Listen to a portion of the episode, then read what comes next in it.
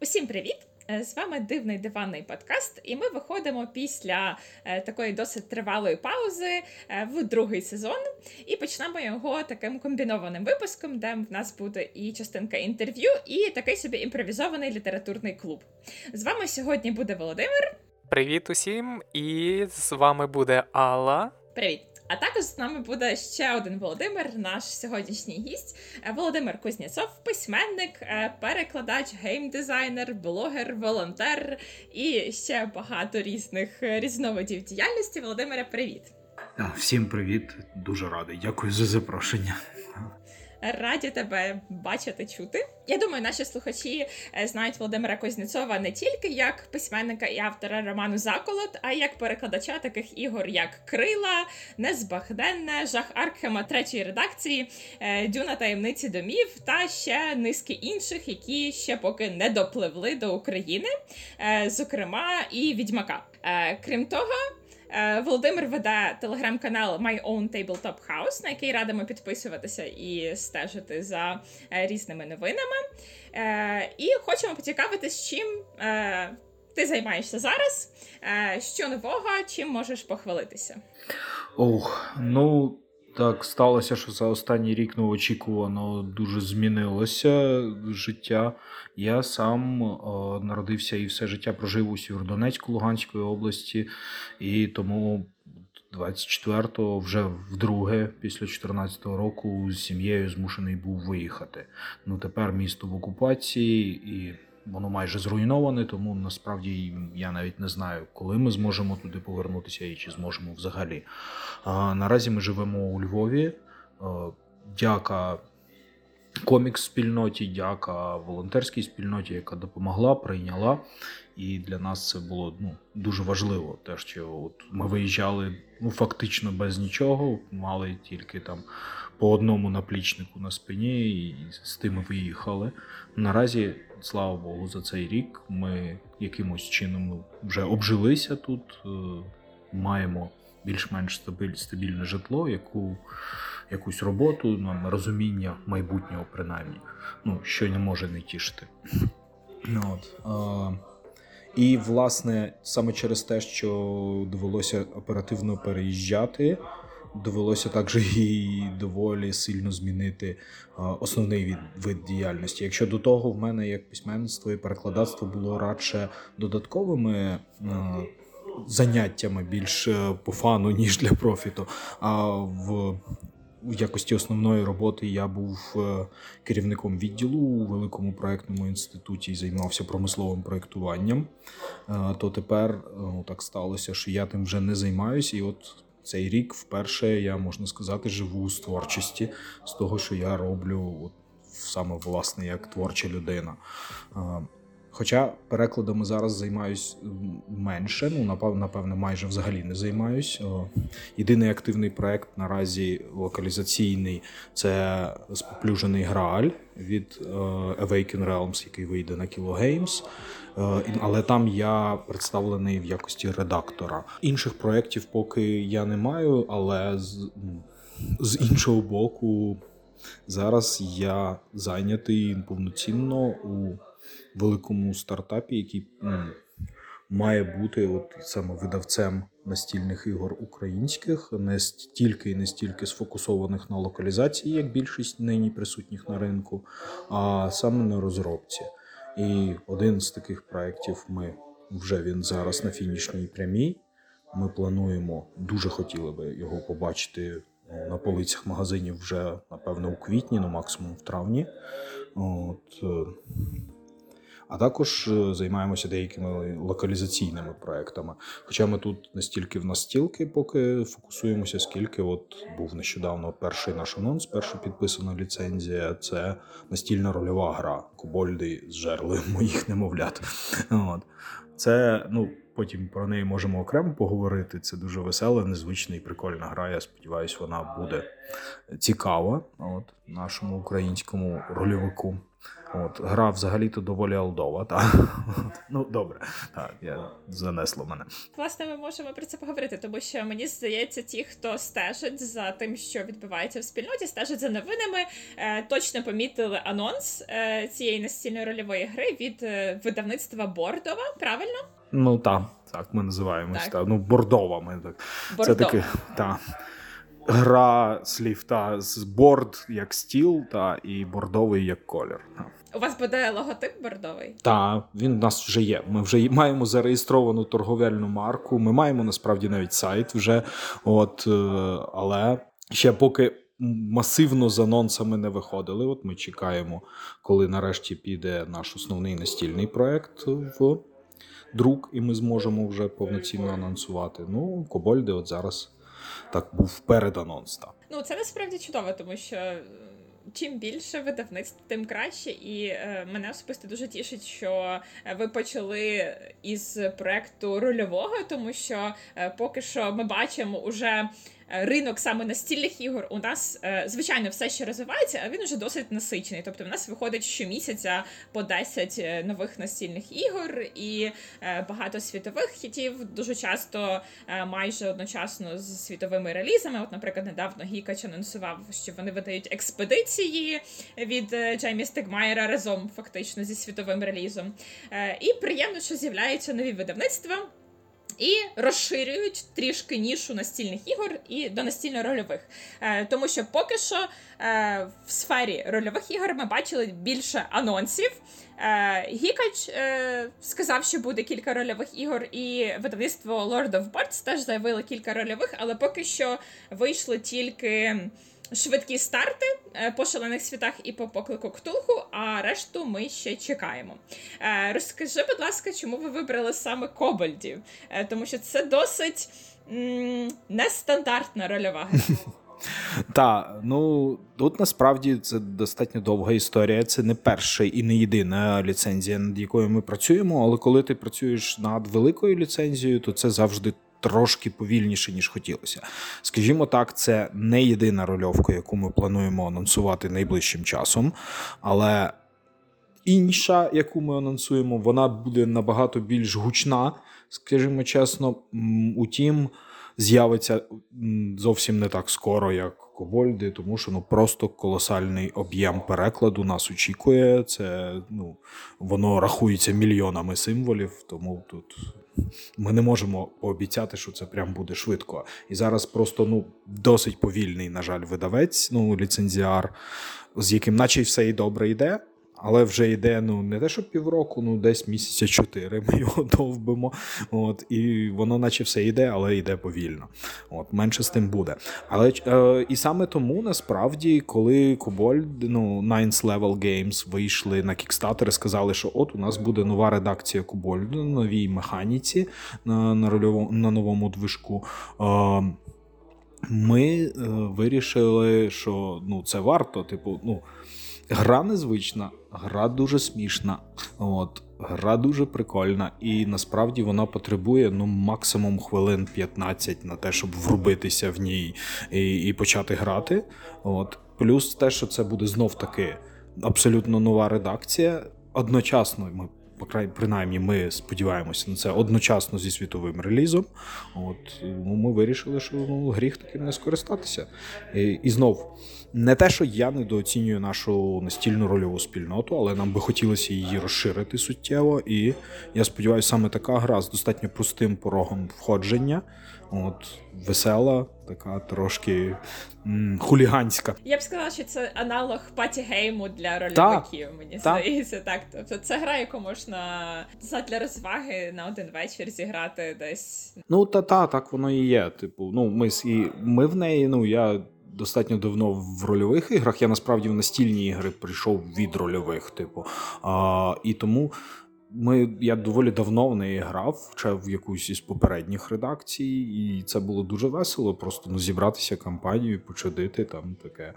От. Вона по духу, насправді, якщо хтось теж із олдів пам'ятає, е, була така комп'ютерна гра Overlord, де ти грав, типу, ну, володарем пітьми, але у тебе ну, з твоїх поплічників були оці такі маленькі гобліни, яких ти е, не міг їм керувати безпосередньо, але ти міг їм вказати там біжіть туди, бійте, бийте того. Там, типу, ти ходив такий здоровенний, все і в обладунках, от, і мовчазний, і тільки так вказуючим перстом от, відправляв їх. А вони при тому чудили, тупили, ламали, там, ну, робили всякий непотріб.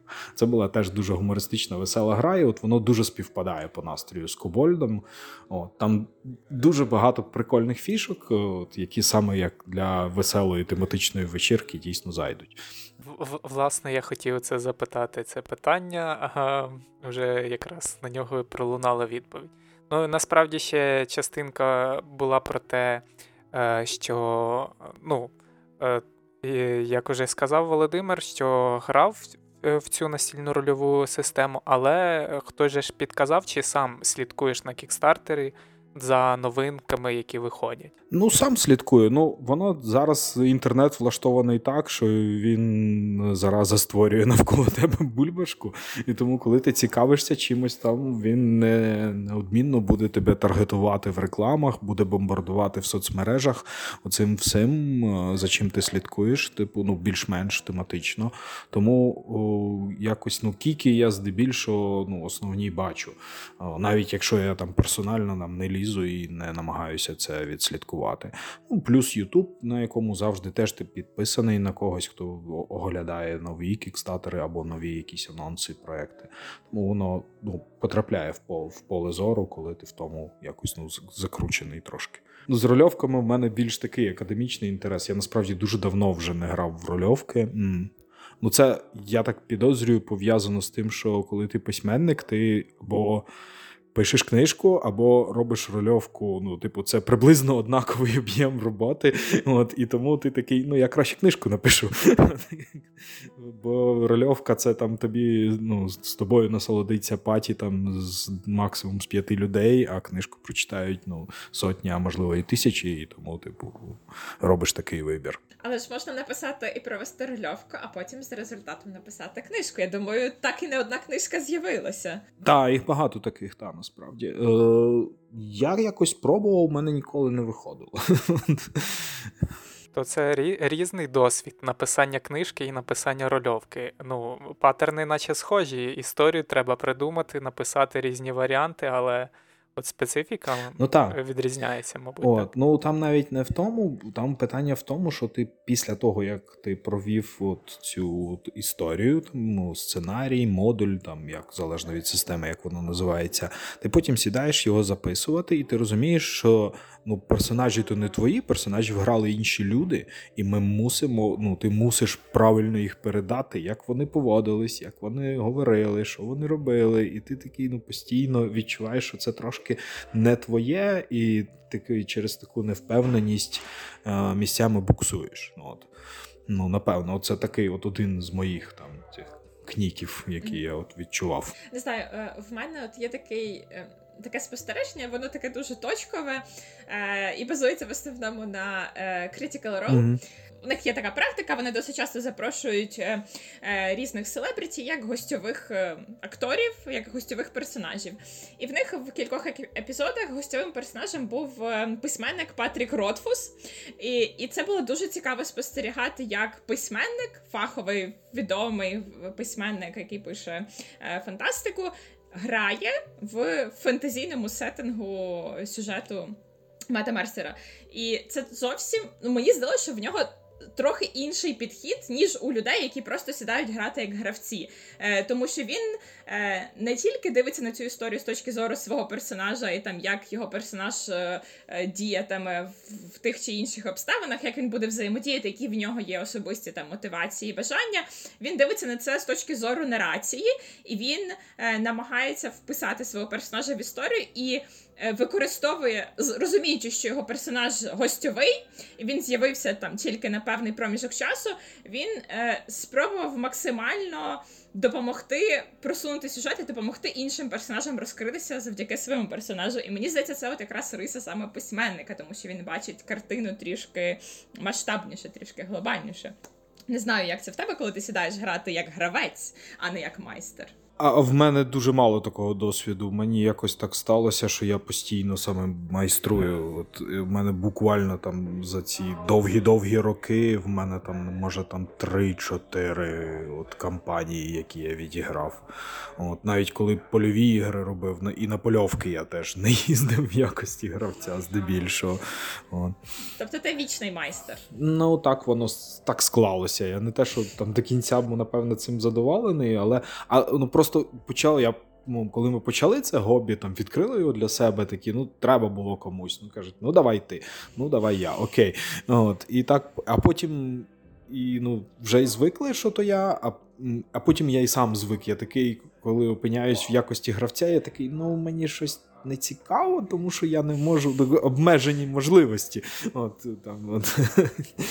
Тому так, так якось воно сталося. От, ну, Загалом так. Ти, Коли ти як письменник типу, підходиш до до модулю, ти більше паришся там не тим, щоб щоб зіграти свого персонажа, а тим, щоб е, якось це ну, склалося в суцільну історію. То правда. А чи можеш нам натякнути, яка інша рольова система буде в бордовій? Можна без назви, ну там, хоча б якісь зачіпки. Ну, скажімо так, а, існує. А, е, Ну, наразі є топ-3 по продаваності рольових систем. Ну, перша, очевидно, це D&D. Але ми не хочемо навіть намагатися D&D брати не тому, що це дорого, не тому, що там це складно і корпоративно. Там зараз не дуже добре щось діється. Ми ну якраз потрапили на зміну редакції. Та той титан, яким був п'ята редакція, він відходить. Там ну ті, хто в курсі, ті в курсі, що йдуть певні шкандалі через там Oppenheim License, там щось закидується, щось відкидається намагаються розвивати цю virtual tabletop систему свою, і невідомо коротше, куди виліться це. Е, надалі буде чи це успішним, чи це буде таким самим провалом, як була четверта редакція. Ну, коротше, D&D ні. Друга це Pathfinder, і це теж був би хороший варіант, але Pathfinder має ну дуже, хоч і сам не є російською там компанією Ясниць річ, але він має дуже дуже тісні зв'язки з російською ком'юніті, тому ми не дуже б хотіли. Ну просто щоб не відчувати потім на собі бути ну, проміжним тою ланкою, коли наші українські гравці будуть вимагати певних реакцій від Пайзу, не будуть їх отримувати, очевидно. От і будемо винними ми. Третя це Call of Cthulhu, і вона вже зайнята, от, як вже було сказано.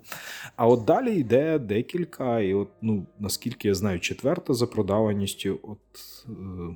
Або десь там близько, це те, що ми збираємося видати. Добре, ми обов'язково проведемо ресерч.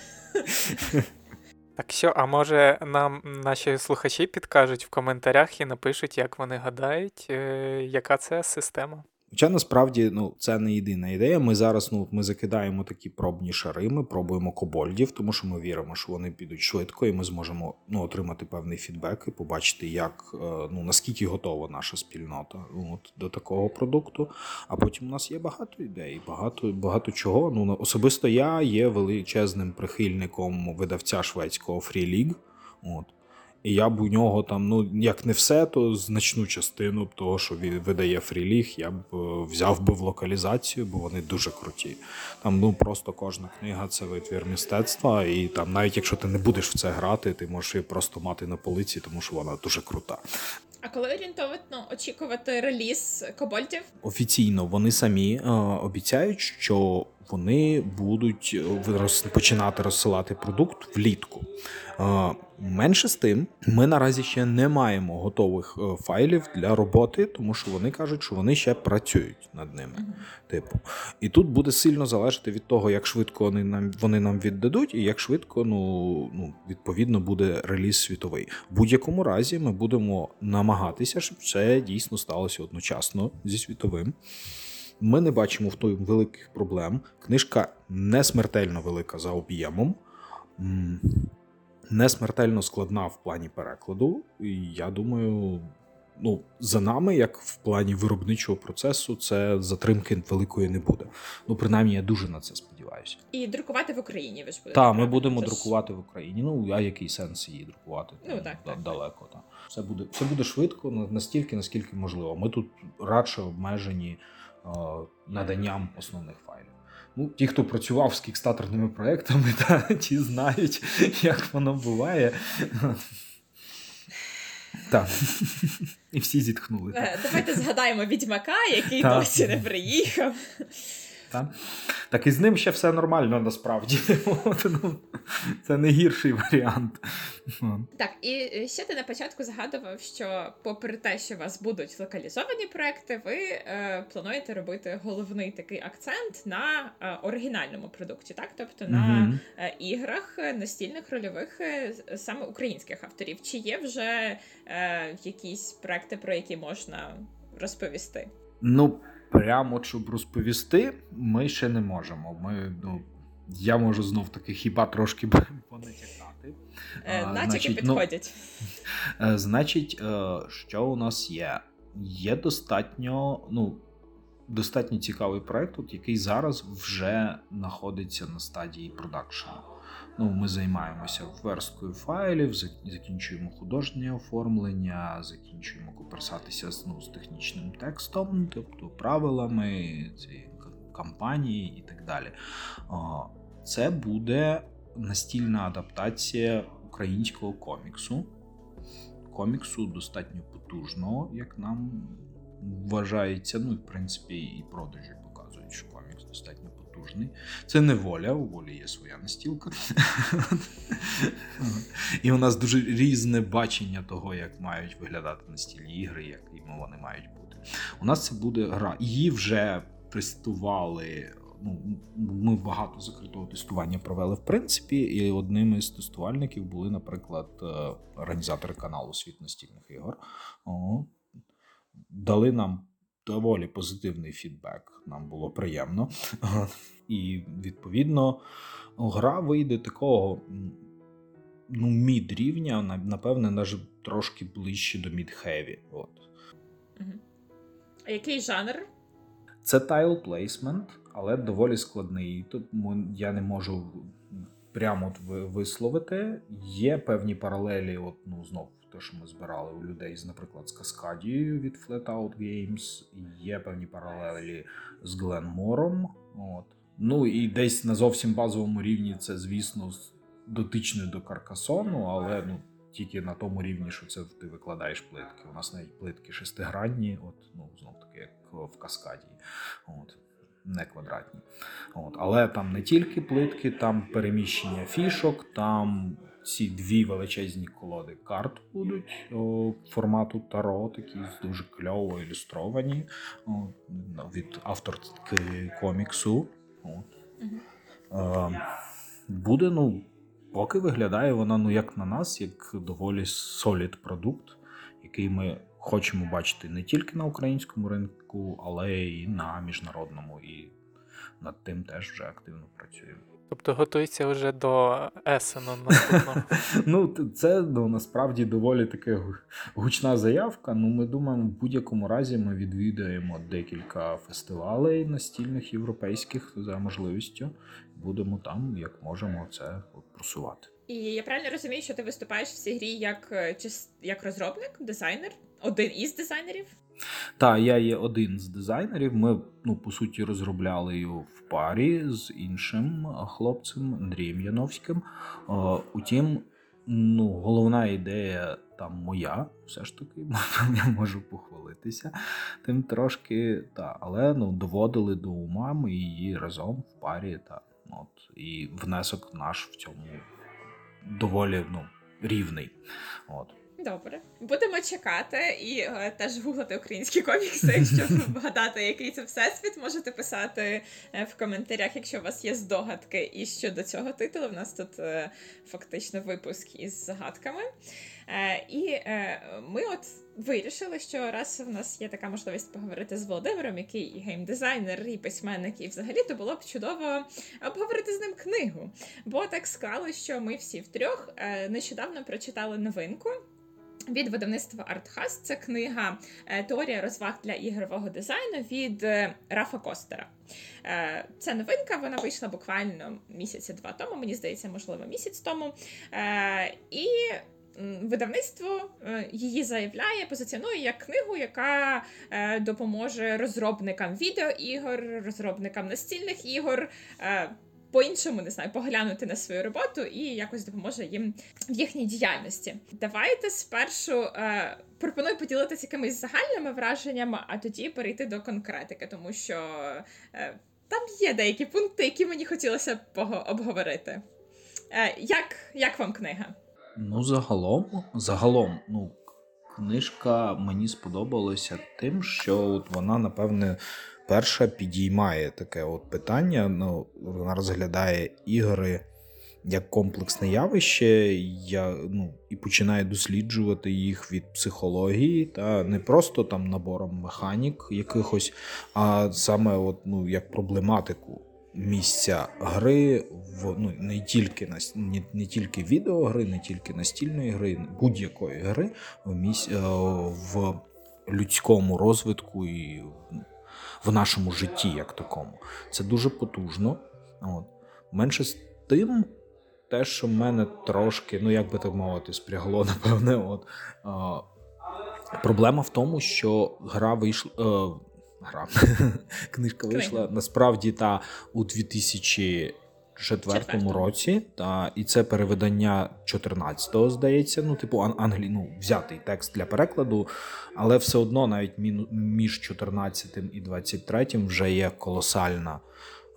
Колосальний період часу, і деякі штуки, незважаючи на те, що там певні речі дуже фундаментальні і вони працюють, деякі, очевидно, от не зовсім спрацьовують, і там і якісь штуки, і якась проблематика, над якою ну так сталося, ми, як геймдизайнери, теж думали. Бо ми теж коли сідаємо, ми не просто думаємо, давай вліпимо от сюди там цю механіку, а давай от воно буде так робити. Ні, ми думаємо, як на це будуть реагувати люди, буде реагувати та цільова аудиторія, яку ми бачимо, і відповідно намагаємося прорахувати, от які є тенденції, відстежуємо. Теж ну, це для нас є якась частина роботи. Ми відстежуємо, як змінюється сучасний геймдизайн. І ну тому воно дуже місцями виглядає там от прям obsolete-obsolete. От. Ну, ну, що, в принципі, очікуємо для такого дуже динамічного, о, динамічної сфери мистецтва, як комп'ютерні ігри. Угу. Вова, як тобі? Загалом мені е, цікава книжка, але е, я ж не геймдизайнер, тому якось почерпнути собі таких е, навичок для розробки настільних ігор не не довелося. А от е, зі з боку е, користувача, як читача, е, то е, загально подається інформація про ігри, про те, що це не суто розвага, а кожна гра має е, елемент навчання. Ну, щоб в грі був елемент навчання, тоді вона стає цікавою. І настає, настають певні моменти в, під час гри, що гра може стати нудною. Це не через те, що гра погана, а через те, що в нас немає жодних викликів під час гри. І тому треба, коли розробляється гра, якась нова, не елементарна, то е, щоб гра ускладнювалася з кожним наступним рівнем, так би мовити, і щоб зацікавлювала і навчала чогось е, нового.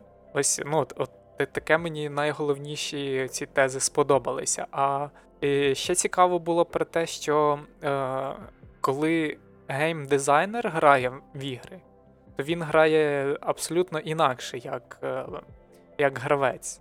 Тобто він одразу розбирає механіки, е, елементи певні. Так, ага, ага, це працює, це працює, отак люди реагують, так це.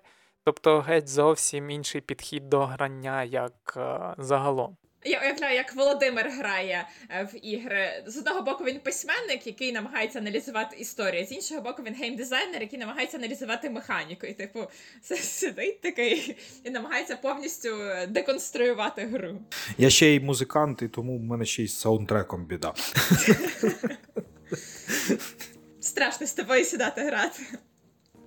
А в мене на на противагу, мабуть, Дефасу, в мене трохи інше сприйняття цієї книги. Справа в тому, е, в мене були певні очікування, і е, книга їх не виправдала. Я не знаю, чи це проблема в мені і моїх очікуваннях, чи це проблема в тому, як книгу було позиціоновано. Я її насправді замовила ще під час е, етапу передзамовлення, просто почитала нотацію. Мені здалося це цікавим, тому що взагалі хотіла. Мені подобається, що Артхас, я так розумію, це їхній спільний проект із школою Projector. Вони видають багато книг пов'язаних з дизайном, дизайном різним, як в іграх, в мультиплікації.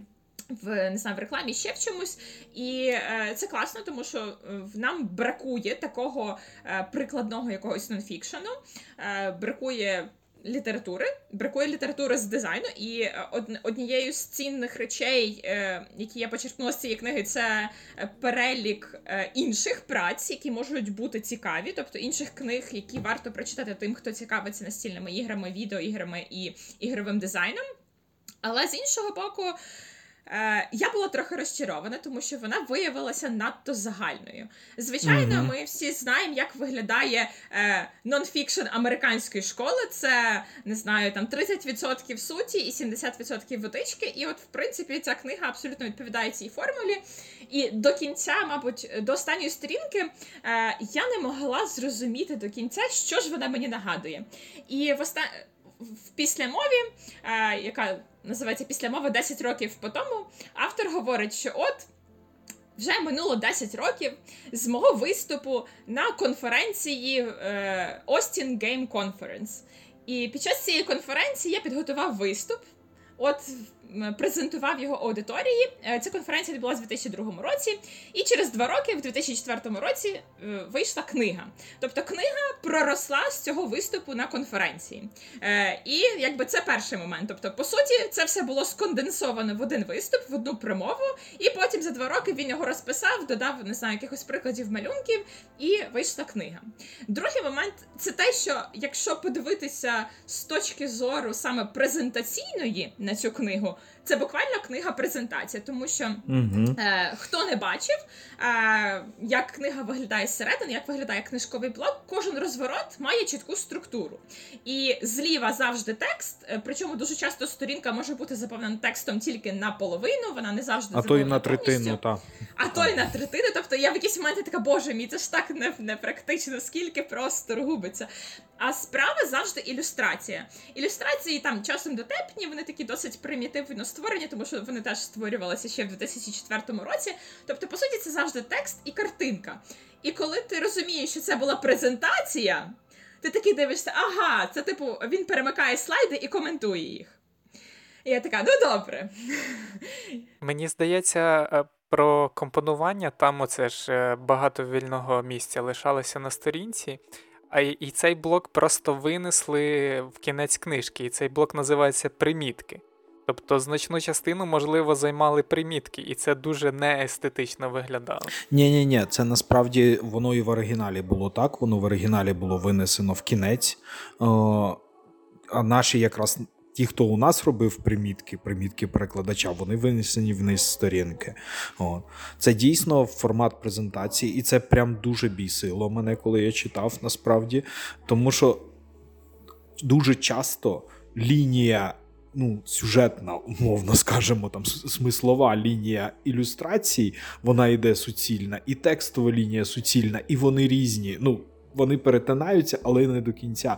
Ти читаєш сторінку тексту, дивишся ілюстрацію, перегортаєш сторінку, читаєш текст, забуваєш про що була та ілюстрація. Дивишся на наступну ілюстрацію, і такий, що ти від мене хотів? Вибачте, От, і, і такий і назад. Це е, два способи прочитання. Спочатку прочитати окремо текст, а потім прочитати окремо ілюстрації. Ну, От в мене була така думка. По суті, буде те, що в ілюстраціях це вижимка і головні тези того, що в книжці. Десь так і було насправді. Але там ще є третій аспект, там читати примітки. Оце, от коли я читав от суцільно, що типу сторінка, примітка, ілюстрація, сторінка. Це взагалі був капець. Я потім забив, і примітки я читав суцільно в кінці. Проблема приміток там, до речі, в тому, що вони дуже часто не сенсові. Типу, вони не мають змісту. Вони більше як така штука, що ну їх можна було розмістити просто в тексті, але їх винесли. Це от якесь ну, для мене було здивування. Я, типу, спочатку думав, чи що це зумер написав там тіктокер такий, знаєш, типу, у якого кліпове мислення, і він не здатен, типу, ну. Але ж ні, дядько старий, з 70-х то вже там. От, І ну, мене прям дуже здивувало. Це ну, мені було. Е, максимально там некомфортно її читати саме в плані подачі. Ну і так, і, і друге, ну це не пов'язано саме з наповненням, це просто так, це читацький комфорт. Так, так. Ну, мене перемі... я примітки на примітки теж забила. Тобто я перші кілька сторінок дивилася, але потім зрозуміла, що кожен раз це мене збив. Ну, це це завжди так працює з примітками, які прикінцеві. Е, ти вибиваєшся з потоку, і тобі кожен раз потрібно перелаштовуватися і знов в цей потік е, вливатися. Тому це максимально непрактично. Можливо, вони це зробили, тому що там все-таки були кілька сторінок, які були повністю заповнені текстом, і туди би ті примітки не влазили. Але я не вірю, що їх не можна було там вмістити хоча б під ілюстрацію. Тобто, ну це дуже. Дуже незручна в плані практичного використання книжка.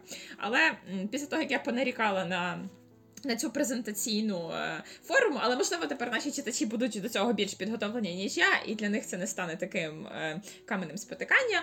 Е, щодо інформаційної, так, звичайно, як я вже сказала, частина інформації там це водичка, нарощена на оцю початкову презентацію, але все ж є кілька цікавих блоків, які мені хотілося б обговорити. Е, і перший з них це. Е, власне, те, про що вже згадував Вова, це е, про те, яку гру ми вважаємо цікавою, коли гра перестає бути цікавою, і чи цікаво грати ігри, які ви вже вивчили загалом. Тому що. Автор говорить, що власне що таке, чому теорія розваг? Тому що для нашого мозку нашому мозку приємно вчитися, приємно розпізнавати шаблони, приємно впізнавати ці шаблони в різних іграх і е, тренуватися якомога швидше їх опрацьовувати. Коли ми граємо в ігри, наш мозок навчається, він розпізнає шаблон гри. Е, чим краще, чим швидше, чим краще він його розпізнає, що що, що ліпше він комбінує, розпізнає комбінації шаблонів, то е, краще ми вчимося грати, і тим більше нам подобається ця гра. Однак в якийсь момент ми доходимо до того рівня, коли ми розпізнали всі шаблони, ми вивчили всі можливі не знаю, варіації гри, і е, ми пройшли гру. Вона перестає бути цікавою, вона стає нудною, тому що наш мозок перестає навчатися. Тоді з'являються допчики. От це той момент. Е, ну він насправді потім він дуже хитро робить. Е, і це насправді такий йому плюс, як саме письменнику, тому що він скотина подає тезу. Ти такий ні, ти тут щось забрехуєшся, дядько. Е, там читаєш сторінок 10 далі. А він такий: ну ви знаєте, я, от, звісно, так казав, але насправді от там ще є от факт. І ти такий, ну, саме це я і мав на увазі. І ти, і так от він постійно, в принципі, тобі, тебе тримає. Але от, ну, це те, про що я казав, а, коли він говорить, що типу, та, патернів нових нема, ти не, типу, тобі не цікаво. І що я казав, що книжка застара. Типу, ну, 2004 рік ми дуже далекі від нього концептуально насправді. Е, це ну, до питання технологічної сингулярності, яка нас скоро нас дожене. От. Е, зараз е, ми якраз буквально я мав у мене є дуже хороший друг, він біолог професійний, багато чого. Ну і в принципі дуже ерудована начитана людина. Ми мали саме якраз цікаву бесіду про е, оце засилля Midjourney і інших нейромереж, які зараз ну малюють картинки, і там вони буквально за півроку навчилися малювати їх. Ну, в принципі, непогано. От ну порівні... ну, Коротше, ми наочно бачимо за ці півроку колосальний прогрес. Та? Е, І зараз іде оце. От, ну, І ну, до чого, ну, зокрема, одна з тем, яку ми там підіймали, і до чого ми дійшли, це те, що наразі, от через от знов таки, через дуже потужну, дуже швидку, о, дуже високий темп розвитку і високий темп появи нових штук навколо нас, людство починає тяжіти до певних консервативних моментів, до певних впізнаваностей і знайомих штук. Нам вже не цікаво розпізнавати нові шаблони. Нам цікаво шукати знайомі шаблони. Це ну, найпростіші два приклади, які тут можна перевести. Це аніме, зокрема, Ісікай, який зараз просто, ну, типу, іде потоком, невпинним вже декілька років, там вже як не 10 там плюс років. Там, типу, Чому? Тому що умовний японець, відпахавши 12 годин на офісі, де в постійному стресі, він в постійному русі оцих кризових явищ, які навколо нас зараз вирують, так що мама не горюй. От Він приходить додому і він не хоче собі стресу. Він хоче ММО грінделки. От. Одноманітної ж ти пішов і вбиваєш 50 кабанів. Тому що ти вбиваєш 50 кабанів в давно знайомому світі, в 100 років тобі знайомому твоєму персонажеві, з яким ти граєш вже там довго-довго.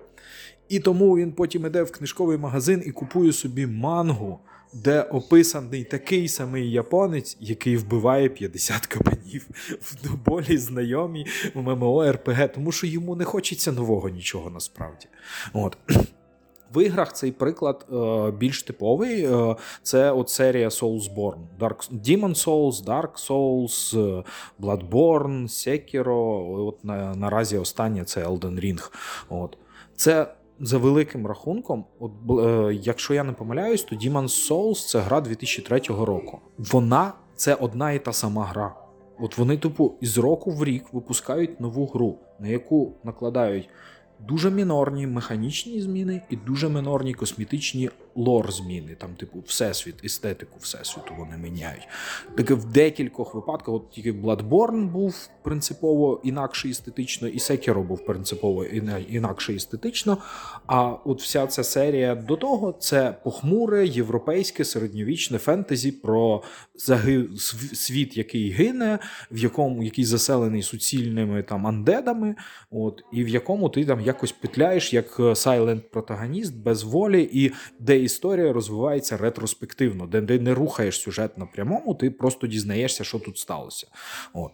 І це одна і та сама гра, яка існує вже, вважай, 20 років. От. І знову в мене питання: якщо ми там шукаємо нові шаблони, хм, де там нові шаблони? Ну, Ми розпізнаємо там старі. Ми, типу, такі, ага, оце це той самий шаблон, це та сама гра, але отут зробили от такий твік. І нам треба адаптуватися. Те, що він писав там в розвагах, та про те, що різноманіття механік. Вони по суті використовують ну, різноманіття викликів, різноманіття механік. Вони, типу, використовують наявний суцільний механізм, який з невеличким твіком тобі дає трошки інший виклик, і ти трошки по-інакшому, і тобі цього достатньо. О, Тому тут, ну я ж кажу, в мене є певне зауваження. То тут з цим можна дискутувати, тому що це дійсно змінюється. Зараз, ну давайте подивимось об'єктивно. Які були дійсно революційні е, відеоігри, які там щось принципово нове нам вкидали. Вони всі, ну ну він і сам про це пише, що там до формули шутерів нових якихось принципово нових не, не робилося там ніколи. От, Практично. А, саме я я вибачаюся, затягнув.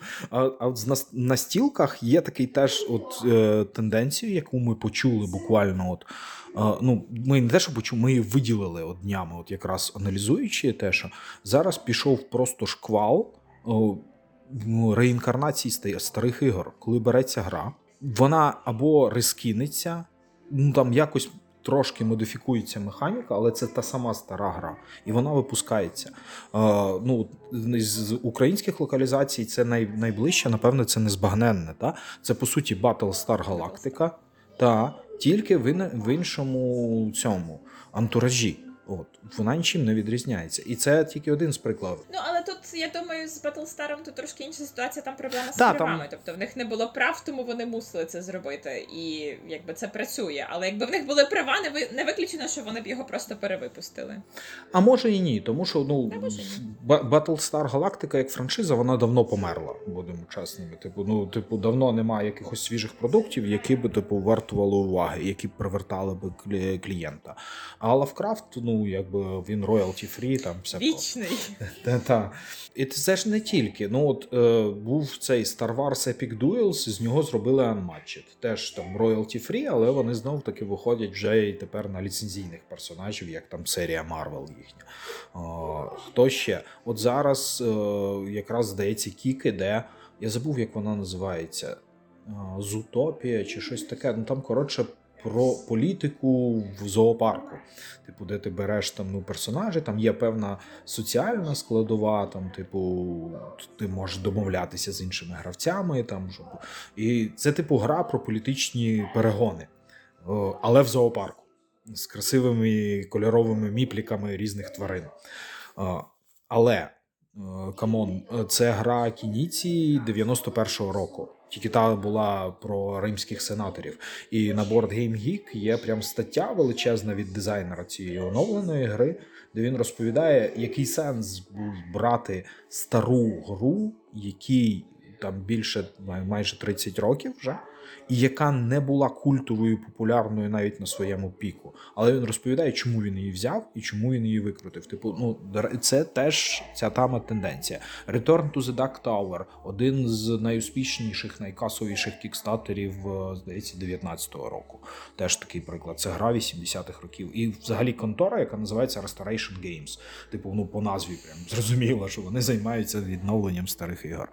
Hero Quest Hasbro перевипустило, ну, ну і так далі. Мгм. Угу. Типу, є повернення до знайомих цих тенденцій. Та з оновленням, та там з тим, але воно є. Ну, може тут працює ще цей ефект якоїсь ностальгії або просто відчуття комфорту, тому що одна ну, м, коли мозок е, думає, коли от він мусить розпізнавати, йому це, це, це робота, він працює, він напружується. Якщо людина так така ж працює на роботі, приходить, вона хоче розслабитись, їй не дуже хочеться напружуватись. І зараз теж, до речі, цікавий факт Е, в.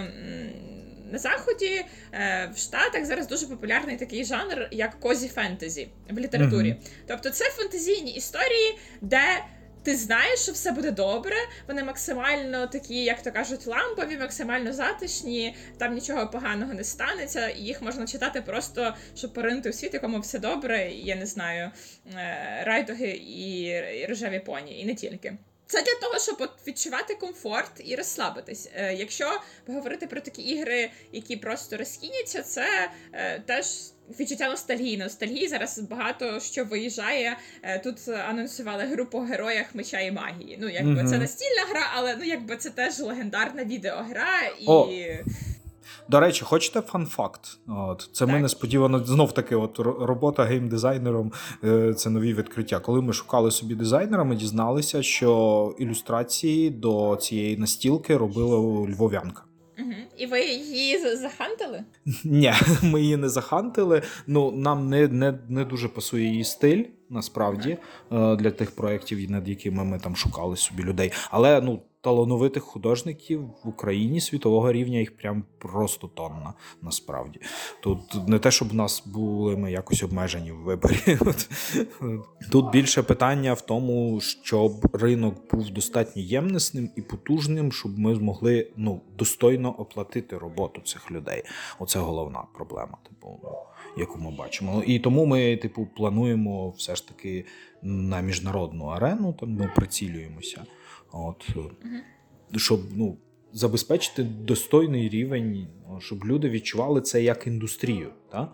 не як якесь хобі, де можна щось ну, просто зробити, і буде прикольно, але ну. Ну, це хобі. А щоб це відчувалося передусім як індустрія, що туди можна можна спеціалізуватися. Ну, типу, ми ж всі прекрасно знаємо, що є купа народу в цьому, ну, в настілках, які от, ну, є спеціалізованими художниками настільних ігор, відомішими. От, і це основний їх заробіток. От було б кльово, якби і у нас такі з'явилися. Так. Звичайно. Це по по аналогії з книжкою, як він там пише, що відкриваються окремі е, ці департаменти навчання, оці mm-hmm. коледжі, mm-hmm. які е, готують ігрових дизайнерів, конкретно там під е, відеоіндустрію, чи під е, настільно-рольові ігри, чи настільні ігри. Тобто було б е, класно, якби в нас теж так якось.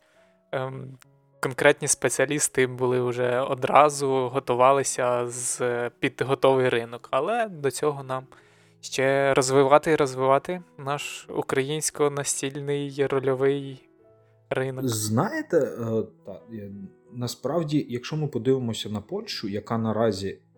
Зокрема, завдяки Awaken Realms раптово стала одним з важливих центрів геймдизайну, ну, настільного геймдизайну. А до того, та вона стала завдяки CD Projekt Red, стала одним з центрів відеогейм-дизайну, типу, одни, одним із полюсів. Типу, все можливо. Потрібно ну, докладати зусилля, і це може статися швидше, ніж ми очікуємо. О. Тому я думаю, все все нам буде. Е, мені здається, ще одним таким моментом, який можливо трохи застарів, і на якому акцентує увагу в книзі Раф Костер, це протиставлення гри і історії. Mm-hmm. Він Ой, як постійно мене він так, так. Він е, говорить про те, що гра дуже формалізована і її буквально протиставляє. Історії я собі виписала кілька моментів, я їх зачитаю, і ми тоді можемо їх обговорити, тому що це якраз той момент, який показує, наскільки за ці 20 років, з моменту, коли він нам виголосив цю промову, зрушилась галузь відеоігор та й галузь настільних настільно-рольових ігор теж. Отже. Він говорить, що ігри навчають через досвід, а історії навчають через співпереживання. Ігри це про об'єктивацію, е, про іншування чужого, тоді як історії це про емпатію. Ігри спрощують і фрагментують, а історії поглиблюють і розмивають межі. Ігри це про зовнішнє, про е, вчинки, а історії це про внутрішнє, тобто про емоції. Ігри це майданчики для творення наративів, а історії це готові наративи. Що ви скажете про це? Воно ну дійсно застаріло, мені здається. Тому що вже давно є story-driven та, ігри, які максимально сфокусовуються на історії. Давайте ми навіть ну, супервідомий Last of Us згадаємо. Як би там не було історії, чого б вартувала ця гра? Ну, так. нічого. Детройт. Детро, ну добре, там Quantic Dream, то в принципі то ігрокіно, так типу це от називають. Там Telltale, е, поки він був собі живий. Та от Вони, типу, теж, ну хоча вони робили це просто в одній схемі, але робили. От, І ще купа. А, І так само давайте подивимося на на стільні ігри. Ну там є сьомий континент, є той же самий Tainted Grail, поплюжений Грааль. Що він буде без сюжету? Е, Є, умовно скажемо, ну кого можна так от згадати згадати ще. О, ну ту ж саму дюну таємниці домів, насправді, і всю цю серію, починаючи з детектива, та, та, це все от, ну, виключно наративна гра, яка типу виключно зорієнтована на сюжет і без сюжета, без сюжетних поворотів вона не буде працювати. І є інший приклад ігор, коли наратив створюється завдяки елементам гри. Це те, що він мав на увазі, але те, що напевне він на той момент ще не побачив, як воно у що воно розів'ється. Я дуже люблю переказувати людям, от як ми грали там в умовний Eldritch Horror або от в другий Arkham Horror. В третій вже так не вийде, тому що він надто сюжетний, насправді, щоб там створювати. А от, наприклад, Eldritch Horror, він просто топовий в тому плані, що ти окремими оціми сюжетними абзацами, які він тобі видає, і які, начебто, не пов'язані, рано чи пізно складаєш реальну історію про те, як ти там їхав за пів е, земної кулі, як ти там е, в бардаках Шанхая ловив там культистів, а потім тобі там зайняв гроші у Якудзі, тобі переламали ноги, і ти на кораблі плив у Бостон, але ти потрапив у шторм, тебе винесло в довбану Антарктиду, де ти на собачих упряжках, де їхав, зустрівся з Трампом, тому що там є персонаж Трамп. Ну, таке, ну, Він називається політик, але ну, він дуже явно схожий на Трампа. От, І він популіст та і корупціонер. І от воно поступово, ці 4 години історії, ну ці 4 години подій, вони складаються в таку в химерну доволі, трошки ну, місцями ржачну, але історію. Та. Про те, як ти кидався котом там в е, шогата. От, Тому що та, в тебе написана карта кіт, і скиньте кота, щоб там запобігти там жаху. Ну що я зробив? Я кинув кота в шогата. Там. Поки вони там розбиралися, я втік і не злякався. От, ну Як це не створює історії? Це ну, призначене, придумане для того, щоб створювати історію. Навіть якийсь достатньо сухе євро може створити історію. От можна згадати Ласерду і його Escape Plan, який по суті євро, але це історія про бандюків, яких обложила поліція, і їм треба змитися з міста і прихопити награбоване, яке вони поникали по різних місцях. І це створює історію. Тому що ти біжиш туди, там в сейфи, ти біжиш там в ресторан, в який ти вклав ці гроші, і тобі треба їх забрати, там скільки є, там і так далі. Тебе там переслідують на гелікоптерах і на автомобілях, там, а ти пливеш на на катері. Ну, Воно все створює історію навіть доволі формальні штуки. Мені здається, що е, це дуже доречно. А ще е, таке враження, що Раф Костер просто ігнорував е, такий жанр, як кооператив. Тому що він постійно говорить там про те, що е, дуже часто в іграх є проблема стереотипізації, є проблема ксенофобії, що ігри стимулюють е, якісь агресивне вирішення конфліктів. Там не можна, ну тобто, коли ви мусите постійно протиставляти себе іншим гравцям, змагатися з іншими гравцями і так далі. Е, І що це застосування сили замість мирного шляху, що це от якась така якесь таке проблемний момент ігор, над яким теж треба працювати. І зараз, от якраз. Частина ігор, які ми тут перерахували, це якраз кооперативні ігри, ті, які дуже часто застосовують якраз оцей принцип історії, в яких дуже сильна наративна частина. І це теж те, що суттєво змінилось, тому що е, мені здається, такого тренду кооперативних ігор раніше не було. Я, звичайно, не не, не такий великий ігровий досвід маю, але е, ну так багато кооперативів, як в нас є зараз, причому дуже різних, як чистих кооперативів, так і, напівкооперативів, там зі зрадником, з якимись прихованими цілями і так далі. Е, Ну тобто, це зовсім інша. Е, зовсім інші шаблони, е, говорячи термінологію Костера, і зовсім інші навички, яких е, які здобувають гравці, граючи в такі ігри. Це якраз про тімбілдинг, я не знаю. Ну, тобто, те, що намагаються робити там великі корпорації, так і це теж. Те, на що він натякав, коли він говорив, що от теорія розваг, ігровий дизайн він має широкий потенціал не тільки в світі ігор як таких, а і загалом, тому що є оцей принцип ігрофікації, гейміфікації чого завгодно, не знаю, якогось дозвілля для того, щоб зробити його більш привабливим. І ми це бачимо, не знаю, там е, в додатку Монобанку, де можна збирати ачівочки, чи е, збирати там ще щось в якихось е, акційних пропозиціях і так далі. І усі ці тренінги і тімбілдинги це теж. Різновид ігор. Дуже часто це різновид рольових ігор. Просто люди, які в це грають, вони не усвідомлюють це. Ну так, це коли да, я потрапляв в такі випадки, це, це було дуже смішно, тому що там тобі та, в тренінгу давайте, всі такі трошки зашорені, і ти починаєш типу, це робити. А тому що тобі звично, ти в принципі тобі норм, ти, ти звик грати. У нас був чудовий випадок на волонтерській, типу, ниві. У нас одна дівчинка з великим досвідом саме полігонних рольових ігор. там. От Ми вивчали так меп. Нас відправили, ми пішли на курси, ну тому що треба, тому що треба це знати. Е, і я всім, до речі, раджу, бо війна ближче, ніж здається, і орієнтуватися в тому, як надавати першу допомогу, як реагувати, як себе поводити. І ну, Це дуже важливо. Не нехтуйте такою можливістю, якщо ви її маєте. І мати якусь ну, аптечку зібрану відповідно от якраз вимог військового часу. Це теж дуже важливо. Добре, от і ну, ми відпрацьовували на цьому тренінгу, звісно, після теоретичних там занять відпрацьовували власне практичні навички, і задавався сценарій. І це була теж чисто рольова гра. От Є один з учасників, він лягає, він поранений. Інструктор пояснює, що відбувається з ним. Ми мусимо надати ну, послідовно, згідно протоколу, потрібну допомогу. І зазвичай ну так, люди ти лягають і лягають собі. Ти його там ну, щось ти собі робиш. А а от Вольха наша, вона вона була рольовик із досвідом. І їй сказали, що там, типу, поранений у стані зміненої свідомості. Що він кричить, вириває, і вона кричала і виривалась. І це було так. Ну, доволі прикольно, типу, в тому плані, що ти от побачив, як це дійсно може бути. Не не з манікеном, умовно, а от з живою людиною, яка це от, ну, якій боляче, яка налякана, яка шокована, і що з чим ти можеш стикнутися. Якщо та і гейміфікація, вона присутня. Sorry, я ні, це цікавий приклад, так.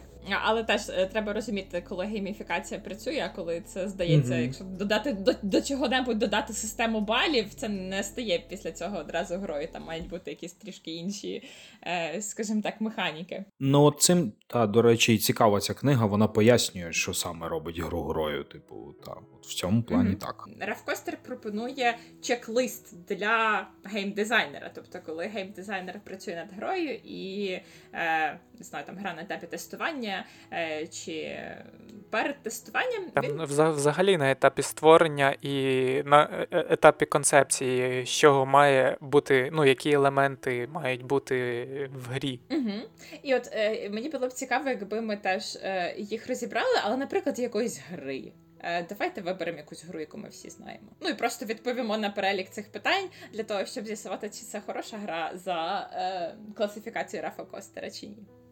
Ми настільну чи цю. Настільну, чи... настільну. Думаю, ага. все таке переважно про настільні ігри говоримо. Ну так. Окей, ну можна, я не знаю. Щоб було воно складніше, можна якраз вибрати от, незбагненне теж, якщо всі грали в нього. Давайте, давайте так, спробуємо так. незбагненне. Отже, всього 11 питань. Питання перше: чи треба готуватися перед випробуванням? Ну, звичайно, там. Е... Спочатку треба розкласти все, підготуватись до партії, і тоді розпочинається певне випробування. Але ну, загалом так, там відбуваються події постійно е, кожен раунд, і ми отримуємо певні ресурси, певні карточки для голосування, які е, для того, щоб просувати свій корабель чи ремонтувати якісь певні каюти, щось таке. Так, по суті, це там вся гра, це цикл приготування, реакція, приготування, реакція. Ти, типу, ну цікава ідея. От ну там, як як на мене, будь-яка хороша кооперативна гра, вона передусім за про жорсткий кризовий менеджмент. От, І, типу. Якщо вона дає тобі спокійно підготуватися, то щось тут не так. Вона має постійно тобі вкидати проблему за проблемою. От, і ти не маєш, ну, ти маєш розподіляти наявні ресурси і знаходячись в певному стресі що, е, постійно, щоб е, цей, ну, щоб ці подолати ці кризи. При тому, ну. Погана з іншого боку, погана кооперативна гра це така, в якій о, ну, в тебе очевидно менше ресурсів, ніж криз. От от десь так. І тому ну, незбагненне в плані підготовки тут пасує. Так. Вона дає в принципі. Питання друге. Чи можна готуватися різними способами? Ну так е, я думаю, що можна, бо все залежить від е, ролі персонажа. Чи він просто людина, чи він гібрид. І від цього вже залежить взаємодія і подальші плани, чи підступні плани того персонажа, який грає.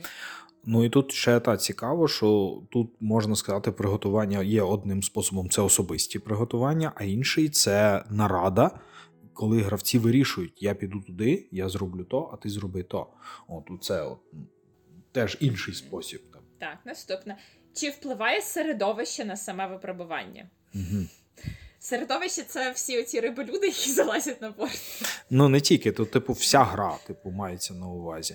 Тут я боюся, що ну, гра надто суті. У нього не в настільній грі немає такого е, чіткого розділення на environment і саме ігрову механіку, як в відеогрі, де ти можеш зробити просто декорацію там фону, та, який працює чи не працює, там є інтерактивним чи не є інтерактивним. В настільній грі ну, зазвичай не роблять компонентів просто для краси. Ну, якщо це не Евердел. Там, от, ну... Ні, ну, Суто технічно середовище це може бути ну, тобто ігрове поле і розташування кают. Тобто розташування mm. кают впливає на випробування, впливає, mm. тому що там якась може не працювати, якась може бути далеко, ти до неї не дійдеш. Ну тобто mm-hmm. суто якийсь просторовий аспект він присутній. Ну так. так. Чи є у випробування чіткі правила? Цілих дві книжки. Наскільки що- вони чіткі, це вже інше питання.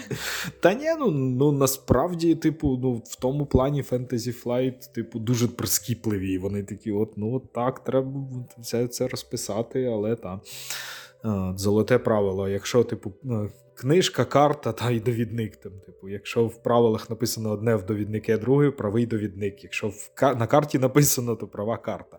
От. Але це теж дуже формалізовано. А якщо ви не можете вирішити, то зробіть те, що буде найгірше для Да. гравця з точки зору історії. Так, добре, наступне питання. Чи передбачає базова механіка різні типи випробувань? Ну там карточки ж можна по-різному використовувати. Мгм. Можна використовувати для е, голосування, можна використовувати як дії, можна використовувати там для зміни е, кубиків, результатів кубиків, тобто реагувати певні реакції. Ну, здається, більше про функціональність, а не про механіку. Ну, там, в принципі, доволі різні штуки бувають. Е, е, Там воно виходить, е, що ти одночасно вирішуєш кризу на полі, та? там відбиваєшся від монстрів, рятуєш пасажирів, і при тому ти також вирішуєш кризу ну, на карті. На карті там міту, він там, міт, здається, він називається. І паралельно, що третій це цей. Ти вирішуєш також е, просування курсу і просування оцього треку ритуалу і треку курсу. Типу, теж треба рухатись. Ну. Е, ще далі йде два питання, і вони е, взаємопов'язані. Перше, шосте, це чи може гравець використа... використати різні можливості, щоб пройти випробування? І сьоме, а чи повинен він використати ці можливості? Тобто, це от якраз те, мені здається, про що згадував Вова, що є різні способи грати карти і різні способи їх використовувати. Угу. Ну тут іще пов'язано з із ролями, відповідно, чи повинен тоді. Чи повинен? Коли всі домовилися, давай, е, ти там поремонтуєш каюту, зробиш курс нам е, найшвидше, щоб дісталися Бостону, а ти такий сидиш з, з ролью гібриду і такий, так, так, я все зроблю, тільки почекайте, поки мої е, любі риболюди заполонять весь корабель. Exactly, так. Чи потребують можливості певних навичок? Які навички потрібні гравцям для того, щоб грати в незбагненно? Насправді, так. Вона, типу, це досить хардкорна гра для новачка буде складно. Я не, не знаю щодо незбагненно, але незбагненно. Але от е, третій жах Аркему свого часу в мене знайомий купив, і це була перша його велика настільна гра, і вони так і не змогли жодного сценарію пройти. Ну тут якраз навички кризового менеджменту і командної роботи ключові. Тобто треба розуміти, як вчасно розрулити ситуацію. Якщо немає цих навичок, то дуже швидко можна програти. Ну, звісно, це скорочує е, тривалість гри, е, що теж, в принципі, непогано. Недовго страждати доведеться. Мабуть, от е, навички це якраз про досвід е, йде мова, бо я пам'ятаю свою першу партію в Battlestar Galactica, коли от я вперше сів за неї і вперше такого типу ігор грав зі зрадником. І коли мені в першу карту ролі прийшло, що я Сейлон, Угу. я такий. Я не знаю, як грати в цю гру. Я щойно послухав правила, вона дуже складна. Я ще й граю за поганих хлопців. Я буду грати як вмію. Ясно, що ну, Сейлони не перемогли в тій партії, але ну, от питання досвіду. Якби я вже знав і вмів, то думаю, людям було би не так просто. І тут, до речі, є е, е, пов'язане з досвідом питання. Воно звучить так: чи просунуті гравці мають надмірну користь від легких випробувань? От мені здається, це більше тут до цієї гри воно не так. Доречне, Мгм. тому що це про якісь такі, це про якусь винагороду. Тобто, якщо якщо якусь комбу, е, не знаю, от мені здається, це умовно в ресаркані, якщо в першому раунді гарно засетапити, то це тобі принесе дуже велику винагороду, і потім важче буде наздогнати. В незбагненному тут мені здається, от якраз е, важче, важче отримати якусь перевагу. Та, об'юзити механіки не вийде, тому що дуже багато рандому, і ти не завжди типу, можеш спрогнозувати, що ти маєш. От. Та такі штуки, ну, перевагу дуже, дуже добре мати там в якомусь сухому євро. Перевагу олдового гравця над новачком. Ти чітко знаєш стратегію, ти поставив там своїх робітників, куди тобі треба, поки той просто розбирається, а що ж йому зробити. А, І за що тут взагалі даються переможні бали. Так, у нас залишилось два питання. Передостаннє. Чи передбачено градацію успішності? Тобто тут йдеться про те, що якщо чи, що краще гравець виконує завдання, то більшу винагороду він отримує. У незбагненному не всюди. Там є деякі, які там ну, градуюють успіх. Типу, якщо там стільки то набрали, то таке, такий результат. Тобто над успіх так. оцей. Так. От.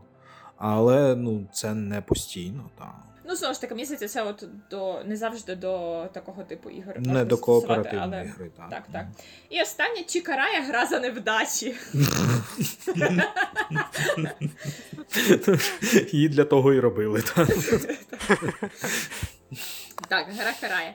І от, власне, Раф Костер пропонує е, аналізувати кожному е, дизайнеру, кожному автору гри е, оці питання, свою гру з точки зору цих питань, і, можливо, це допоможе е, краще зрозуміти, як вона працює, або зрозуміти, е, можливо, щось варто допрацювати.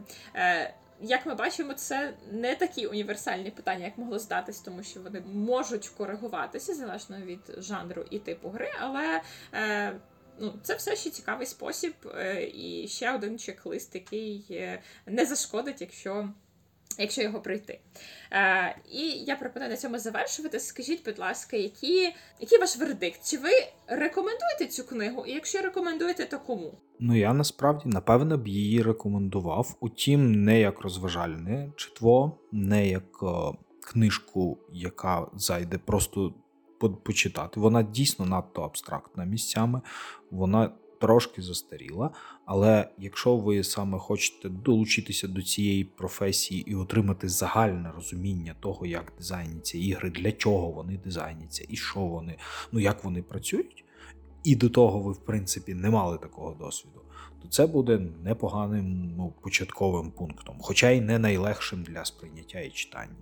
Вова, а тобі, як з точки зору читача, а не дизайнера, ти би рекомендував іншим звичайним читачам або там гравцям, або ще щось її почитати. З точки зору читача, якщо чесно, от е, я в якийсь певний момент зловив себе на думці, що о, я починаю ну, е, піс, під час прочитання книжки починав згадувати і аналізувати ігри, в які ми граємо і особливо ті, які не сподобалися. Тобто, які е, не змогли захопити мою увагу, чи не зацікавили, чи ще чомусь. І е, я пам'ятаю, в книжці якраз було написано про те, що ну, от, е, ми е, люди по своїй натурі ліниві, і часто ми граємо е, чи робимо те, що е, давно звикли. А і ну, і в чому нам комфортно. А от з тими іграми, які е, викликають дискомфорт, які навпаки е, виявляють там нудьгу, там незацікавленість, якісь ще емоції. Тобто потрібно проаналізувати ці ігри і чому саме такі емоції, чому саме в таких комбінаціях виникають. Ну, це загалом цікаво, оскільки книжка порушила такі думки, і, можливо, це тільки в мене так на пробіжному рівні я так е, прочитав і якісь думки виникли. А інші люди будуть е, заглибленіше читати і, можливо, щось е, більше проаналізують, більше дізнаються. Ну, власне, Про себе навіть. Власне, так, там цікавий момент, е, як ти кажеш, з причиною, чому люди кидають грати. От Реф Костер там наводить кілька варіантів. Це може бути варіант, ти пройшов гру, вона стала тобі нецікавою і час перейти до чогось іншого. Або е, людина почала грати, і вона не побачила цих шаблонів, вона не зрозуміла механік, вона ця гра для неї заскладна, і тому вона вирішила, що вона нудна і її кинула. Тобто, Або е, або запроста. Або mm-hmm. надто проста. Тобто людина спробувала, побачила всі шаблони одразу і все. Тому це справді цікавий. Е, це цікавий спосіб, скажімо так, е, переосмислити, можливо, якісь свої е, погляди на ігри. Або додатково проаналізувати. Моя ж порада, якщо ви все-таки вирішите читати цю гру, е, скоригувати свої очікування з огляду на те, що ми вам розповіли. Книжку. Е, Чи- чи- Читати цю книжку, а не гру. Ой, читати цю. Е, читати цю книжку, скоригувати свої очікування, не очікувати там. Такого концентрованого е, інноваційного контенту, а ставитись до цього як е, до е, такої вступної лекції, вступної промови. І я думаю, що вона насправді непогана була би для студентів, які справді планують навчатися в цьому, і для е, людей, яким просто цікаво спробувати подивитись на ігри з іншого боку, Монітору. монітор, так. Е, Я би хотіла, щоб ми завершили. е, В нього в кінці там є такий, е, я б сказала, мабуть, маніфест, де він говорить, якими повинні бути ігри. І він говорить їх це дуже радикально. Е, Вова десь має бути нотатка. Прочитаєш нам? Зачитаю про те, якими повинні бути ігри на думку Рафа Костер. Ігри повинні підкидати нам проблеми та шаблони, що не мають єдино правильного рішення, адже саме такі проблеми поглиблюють наше розуміння самих себе. Ігри повинні мати у своїй основі формальні системи, за якими стоїть авторський намір. Ігри повинні бути свідомими свого впливу на наші мисленнєві шаблони. Ігри повинні зважати на питання соціальної відповідальності. Ігри повинні намагатись застосувати наше розуміння людської природи до формальних аспектів ігрового дизайну. Ігри повинні робити термінологію, щоб ми могли ділитися знаннями про нашу галузь.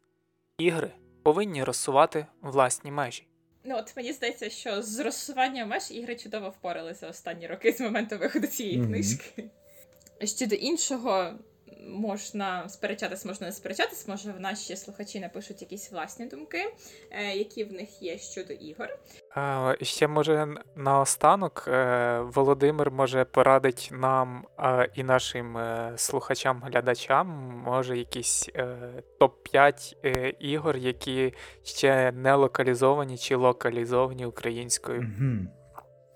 Ой, це завжди так складно. Я, ну, от у нас зараз на офісі їх там близько така невеличка колекція відносно, десь 150, здається, ігор.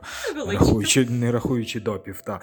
От, і ми все одно такі, блін, треба докупати, бо от там є те, а от там є те. Тому я, я не знаю. Я дуже, от у нас, що я можу порадити, і чого у нас майже не представлено на локалізованому ринку, це серйозні варгейми. От той ж е, від тієї ж GMT Games. е, Це і, е, GMT це контора, яка винайшла кікстатер до появи кікстатера. Типу, вона завжди просто казала: от ми робимо таку ігру, якщо збираємо на неї 500 передзамовлень, вона виходить. Типу, і от вони досі так працюють, їм нормально. Це дуже складні ігри з колосальними там перевантаженими правилами, які дуже ретельно мотилюють тот і той історичний період, або навіть в них є і науково-фантастичні ігри.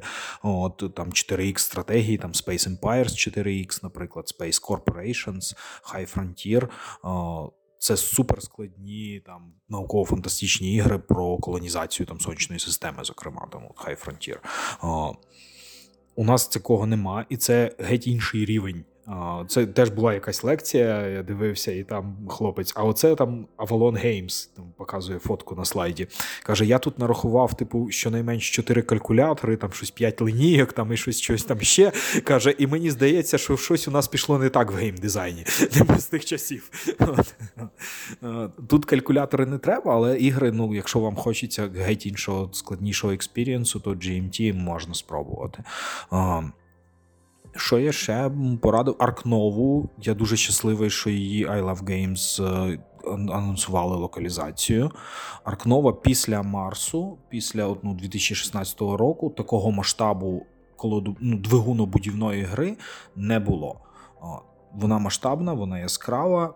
У мене є деякі претензії до теми, але менше з тим, типу, гра прекрасна. Е, І я дуже щасливий, що вона буде українською. Неймовірно щасливий також тим, що у нас вийде кінець епох Aeon's End. Це найкращий, на мою думку, колодобудівник, який коли-будь-небудь був коли-небудь був придуманий, от взагалі, з дуже кльовими нетривіальними механіками цього колодобудівництва. Е, От оце той самий приклад, коли зміна ну, максимальне використання механіки з інших боків, та? от коли її там, типу, ну, використовуються от, цілком знайомі тропи колодобуду, але трошечки інакше, і через це сприйняття гри змінюється просто кардинально. Eon Send шедевральна серія ігор. Я сподіваюся, на першій. Перша, от яку анонсував Гікач, вона затравочна, а от далі там вони розв... розкручуються прям дуже сильно. Я дуже сподіваюся, що ця серія буде виходити. А...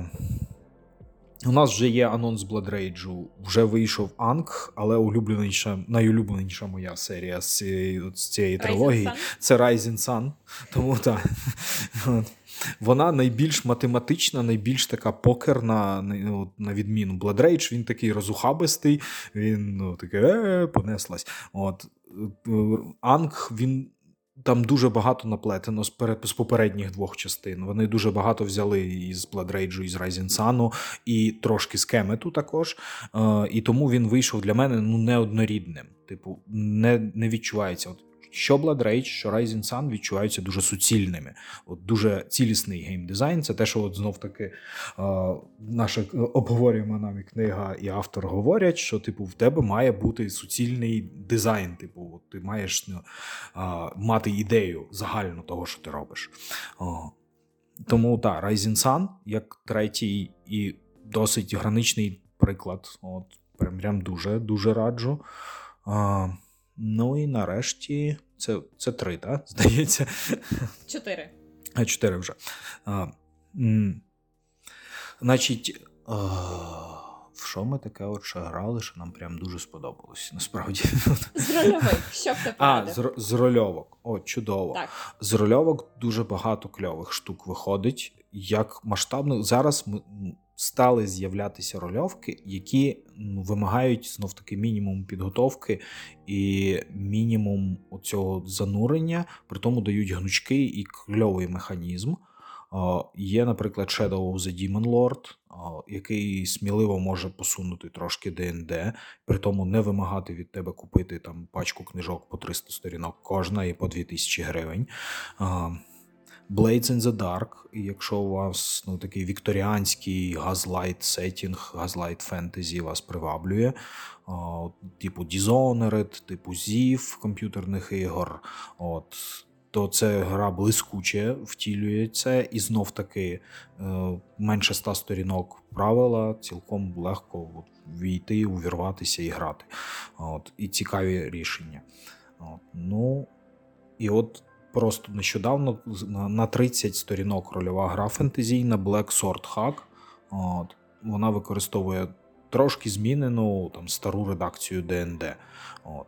Але 30 сторінок купа атмосферності, купа от якихось фішек, коли зроблено не просто щоб зробити. Тут у нас монах, тут шаулінський, тут клірик, невідомо якого бога, а отут файтер дракононароджений.